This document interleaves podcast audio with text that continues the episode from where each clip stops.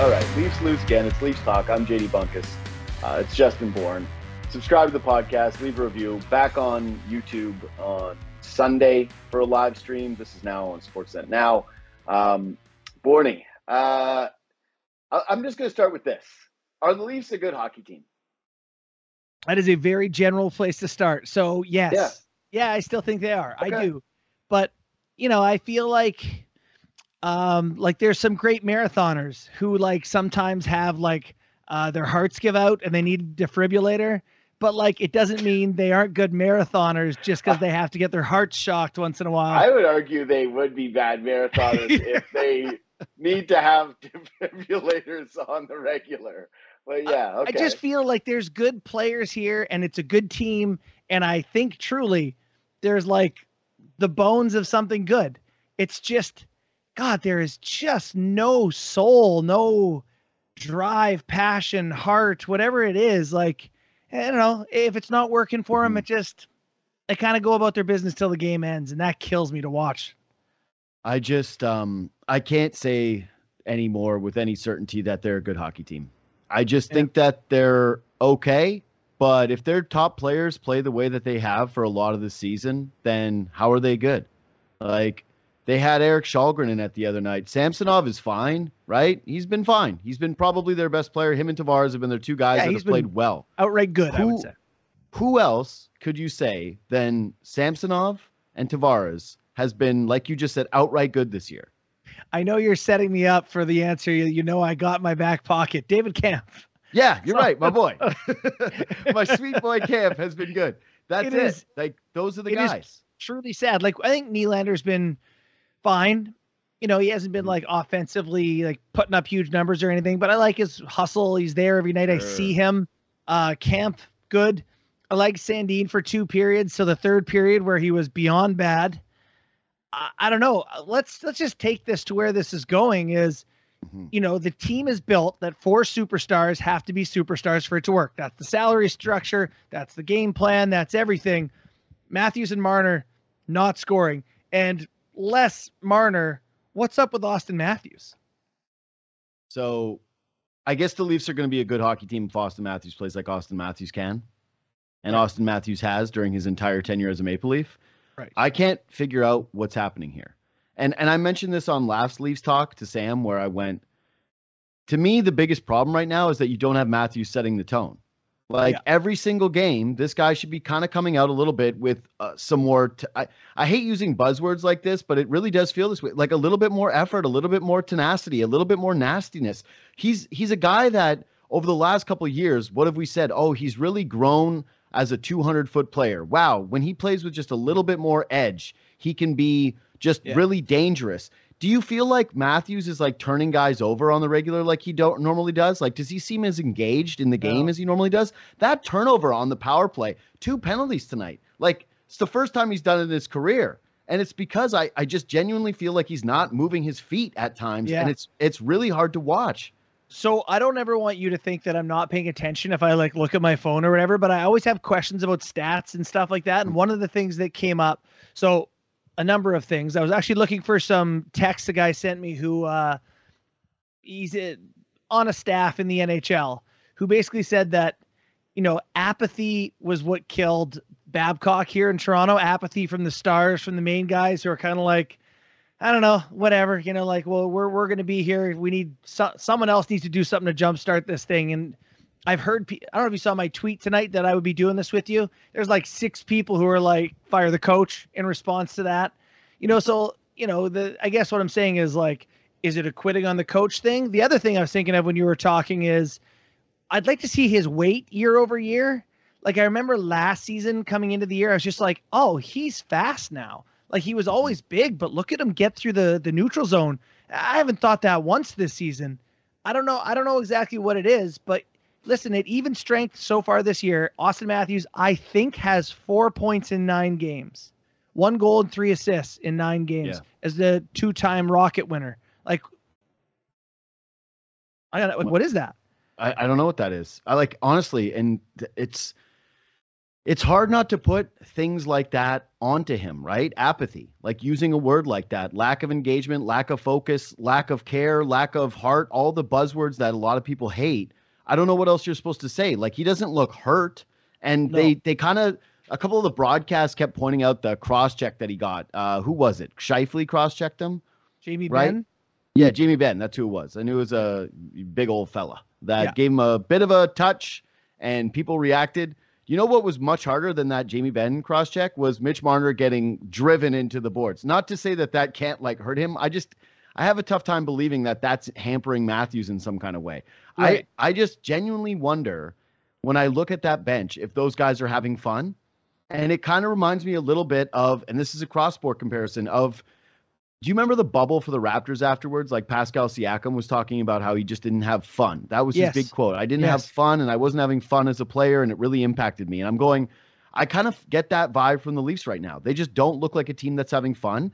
And I think just like any job, it's harder to go to work and it's harder to perform if you don't feel like you're having a good time. I, I just read that too about Lowry in Miami now. He doesn't look like the same joyful player that he was here in Toronto, and it affects sort of the output yeah, there's definitely some of that that's missing. And, you know, let's say it's not, you know, wanting the coach fired or it's not being heavy, but it's just having been in this on this team and in this market and in the same situation for six years in a row. Same core, yep. same song and dance about the first round. You can't get through it, regular season, blah, blah, blah. It's just the same thing. Like, how would you get up? I, I honestly, I don't really blame him if it is that what is new and different and fresh? The, the only criticisms there for me are I watched Connor McDavid. I understand he's had, had more or he's had more success in the postseason, yeah. but that is the the comparison for him as guys yep. like McDavid, right? He won the Hart Trophy over McDavid last year. Yep. McDavid doesn't have stretches where he does isn't engaged. He sees like the the weak teams and he lights them up. He wants to go get a seven point night. I don't see that for Matthews, and I wonder if some of that is a everything I just said, and B having accomplished the personal things last year, 60 goals and Hart Trophy and all that. Like there's less individual drive. And then I, I have one more that. thing, but I feel like I'm going on a long more a lot, a lot of time. No, here. well, I want I want you to say the other thing. All I was going to say in there is that I, I think that that's what playoff success does, though, is a guy like, and that's why keeping everything stagnant really hurts you. And that's the part of it that um, I'm going to do one more basketball comparison that like Daryl Morey has continued to talk about, where hey, chemistry actually does matter with a team because it can manifest itself like well beyond the analytics. And and that's what I see about having success in the postseason. Is McDavid got a taste last year and he went, oh my god, I've got to show up this year, and I just want to get back to that place. What does Auston Matthews know? Other than disappointment, he's had regular season success. He's already been celebrated as much as possible with that. How is he supposed to stay engaged in the same way through this regular season, knowing like okay, I don't know. I would feel like a little bit of dread. I would feel a little bit of annoyance. And like you're yeah. looking at the lineup, and it's once again a bottom six of guys that every night you have to carry the team offensively and go, if it's not us, then is it really going to be Calle Jarnkrok again? Like, is it going to be Kubel? Like, who's helping? Is it going to be the six minutes or seven minutes of Wayne Simmonds we got to get tonight? Like, yeah. I, I yeah, you're you're the ox plowing the field with everyone yeah, behind every night. Sure. Every yeah. night. It's got to be a little exhausting. Excuse me. Yes. Don't no, die. it does. It does have. I'll stay alive. It does have to be exhausting. The other thing is, the last few games, it's been the first time that I've looked at Matthews and thought, you know, this team, how they struggle to get up for weaker opponents and then they rise against like the great teams and there's this up and down. And I've often been like, yes, it's William Nylander, isn't it? It's whatever. For the first time, I'm like, is it Matthews? Like, is this the guy that they need or that they're following that his energy is kind of dictating the direction they go uh, in some of those games. So just a frustrating run of time where you start to lose a little bit of faith as a, elite fan that like I don't know, like he's supposed to be the ox pulling the cart as JD and I were mentioning. So um, a little bit more eyeballs on him. But the other thing is, what do you do about this? You know, like what is the solution that the Leafs have? Everyone talking about firing the coach you know, does that not just put you right back if where the Vancouver Canucks are with Bruce Boudreau? And, you know, they have the same issues as a team that they had when Travis Green was there. And if you fire this guy, you're going to have the same issues again. Because frankly, Travis Green was a good coach. I think Sheldon Keefe is a good coach too. I think you end up with the same issues regardless of what guy you have back there. I don't think Barry Trotz is going to come in there and change them in some significant way. I don't know what else you can change about this team other than the coach. And I think that what we've said about the stagnation of the group, that you're not going to get a lift from Auston Matthews in season. You're not going to get a lift from Mitch Marner with the same. You keep doing the same thing over and over again, you're going to get the same results. And so I'm going, what what is too many games here to tolerate? You're just going to let them. The Leafs already did this one season.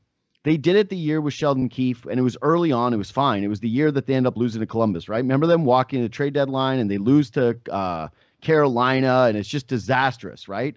It's a yeah. disaster. It's a nightmare season. I just don't think that if you're Kyle Dubas and you are pressed with this core to show results, that you can walk into like the 20, 25 game mark with this much dread hanging over the team. You got to shake something up. The market is spicy right now. The fans are as mad as they've ever been. No one's happy with this team. The players are joyless. Like something has to change. And I, and to your point about hey, if you change a couple guys in the bottom six, you know, you like you make a good point constantly about how they're not going to become a heavier team overnight just because of the complexion of the bottom six or the fourth line. I don't think that you're going to change the complexion of that dressing room without something drastic. You trade Pierre Engvall or you move Justin yeah. Holl off the team. What's that going to really do? I think Sheldon Keefe is a good coach. I just think that his energy, uh, what he has brought to this team, his messaging, it just appears to have run dry. I don't see a guy that communicates with his guys on the bench or gets them picked up, or he seems to be preaching the same things over and over and over again. And yeah. they're just not doing it. And we can say that it didn't work with Babcock either, but I just, I'm at the point where you go, you got to try something. And this was my big fear bringing him back in the first place. Yeah, you got to try something, but I I also think that like let's say the playoffs were in a week or two. You know, do you think you're going to get this same level of competitiveness, engagement from Matthews, Marner, Tavares, Nylander? Like truly I feel like a coach in the short term would make them better in the short term for sure. I definitely yeah. think you would get a little bit of a, a I mentioned the defibrillator. You'd you know, give a little shock. That's what that is. Get, You're right. That's the defibrillator. It is, and then so you get a little shock and you get a little better. But you know, I don't know that your team's better when you get to playoffs, and all everyone's telling me is playoffs are all that matters. And I mm-hmm. really just feel right now it's like, how do you use the defibrillator without firing someone or trading a core player or you know, you publicly bench Auston Matthews? No, the, no uh, you, you can't do that. You can't do that. You you publicly bench Auston Matthews. Here's here's what I think we know pretty definitively about the core players is that they don't really seem to love public criticism. Okay, no, like it seems it seems pretty clear that we are very very sure that that yeah. is not the move with those guys. Um, to me, but who cares? Have, you can this have your cake and eat it too. Who cares? You're the coach. Yeah. Who cares? They're upset. You feel like we're talking about is he going to get fired if they lose to Anaheim? Well, go ahead. If you believe that Mitch Marner, Auston Matthews is dogging it or can do better, mm-hmm. like yeah, but this is it. It's a big card this to play, but it's a card. It's I, I just I'm looking at this going. Sheldon Keefe already had to walk back comments this year. So what's he going to do now? He's going to go to the media like th- this is why good enough. He has four regular season points at even strength. Yeah, but that's it. What what's Sheldon Keefe going to do now? So let's say they dog it against Anaheim and he just tears in them. He decides to use one of his bullets, right? Because yeah. Sheldon said after the loss to Montreal, you can't use your bullets uh, too often in the year. He decides, you know what? It's time. I accidentally shot myself in the own foot with a bullet, but now I'm aiming this bullet at somebody and I'm trying to target them if they lose the Ducks. Yeah. What what then? You create another controversy where people go and they're talking about the coach. Who cares? You're getting fired anyway.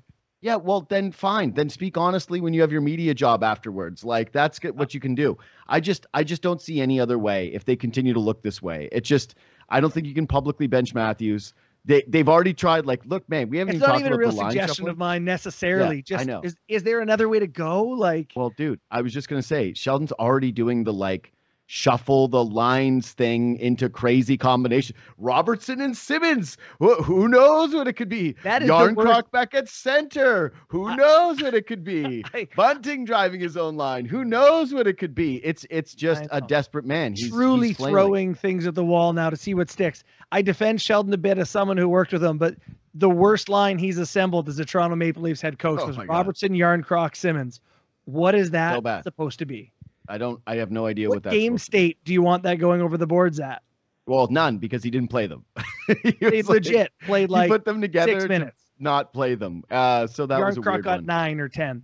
I, I know it just sounds so lame. It really does, but it, I'm I'm gonna keep coming back to it. I feel the same way watching it. I watch a ton of sports and I watch a ton of different leagues, and this reminds me so much of the Charlie Montoyo thing. It's scary. Like they're on the West Coast.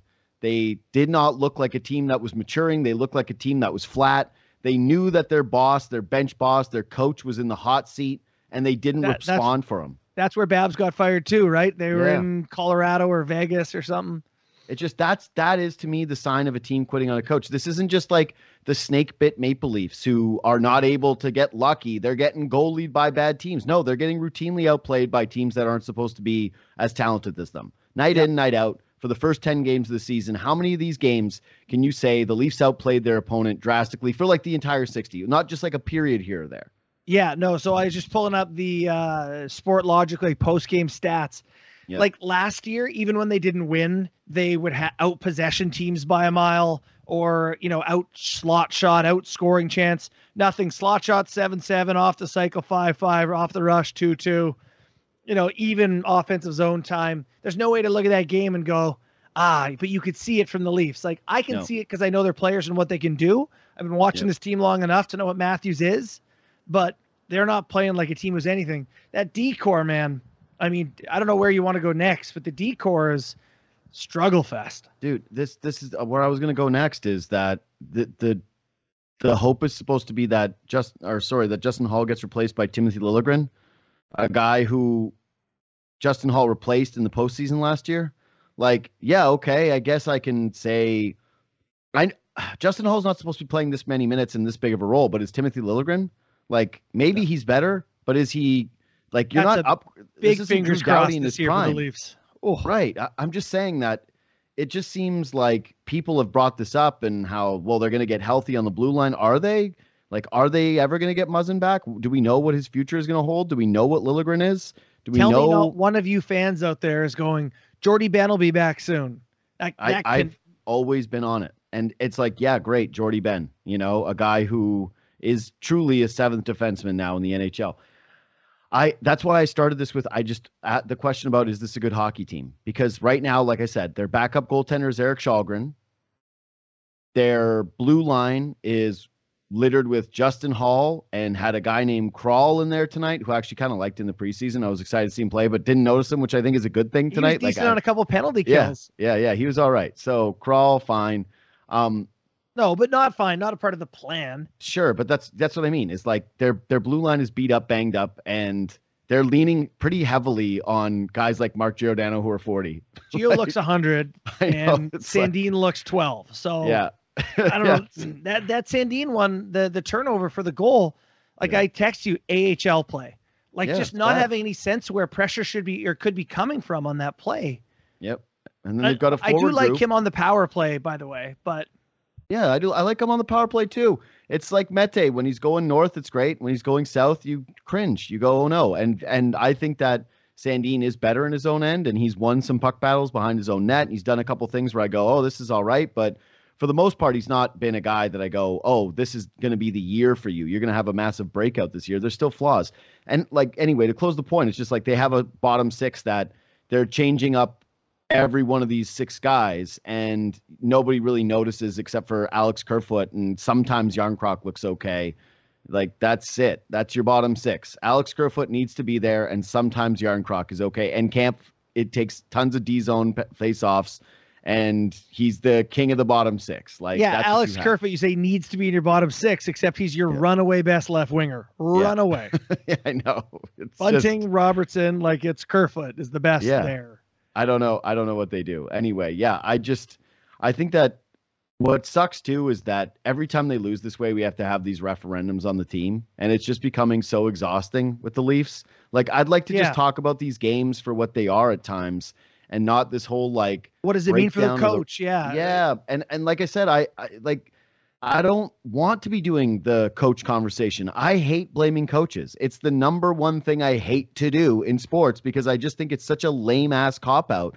And I don't believe, like you, I don't believe Sheldon Keefe is a bad coach. I just don't. And I think that, but if Barry Trotz is out there, like you said, the does it make you better for the playoffs? I think he could. I think that if you Yeah. brought Barry Trotz in there, you zagged back to the original Sure, thing, sure, you gave it a Trotz shot, you find out. Trotz. Yeah. Yeah, you're not replacing. You're not saying like Manny Malhotra take over the bench. Like you're not doing the Peter Horachek thing like that they did that one year where they go, "Hey, it's a lame duck guy that might is fighting for the job." It's like no, the guy you're bringing in here, you're saying is the guy here for five years. The thing I just want to see from these guys is like, how badly do you want to be Toronto Maple Leafs, and how badly do you care? Like, just at some point, there's got to be a string of games that are consistent, and that's why I'm putting a lot on the Anaheim game. You you lost to Arizona, man. Like you lost to Arizona. H- They've lost three the straight home games. opener. Yeah, San like, Jose was the worst team in the league when you played them. The yeah. Kings give up the most goals in the NHL uh, going Couldn't into score. this game. Couldn't score. Yeah. couldn't even generate a ton of chances. Like got outshot. Like I just don't know how else you don't at least consider this lever. At least it's getting pulled closer and closer. And now it's a back to back. You it got is though? I think poor Eric Källgren in net player. with the who was in net when the game Babcock essentially got fired against uh Pittsburgh. The parallel here might be because it was oh, a back. Kaskisuo. Yeah, Kaskisuo, Källgren and Kaskisuo. These are the two guys that are going to determine If the Kenny. Malkin came out and threw one at uh, Kasky's glove and just went, ah, big leagues. Poor Kaskisuo. Anyway, Yeah. you got anything else? Because like I, yeah, I'm No. done. Yeah, great. I mean, I can go down the list and be like, ah, Yeah. the Kings blue No, lines. I got a couple of things too, but it just they're just not. It's like, what am I supposed to do here? We talked about the main things. It's like the constant line juggling, whether or not the Leafs are good, what happens with Sheldon, and How do they get what- a jolt? and how do they get the Auston Matthews piece of this figured out? Anyway, this is Leafs Talk. Subscribe and review the podcast. We'll be back on YouTube on Sunday, and Borny back with us again on Wednesday after the Flyers game. And Uh, it, we'll it will then. be fairly regular. See you then.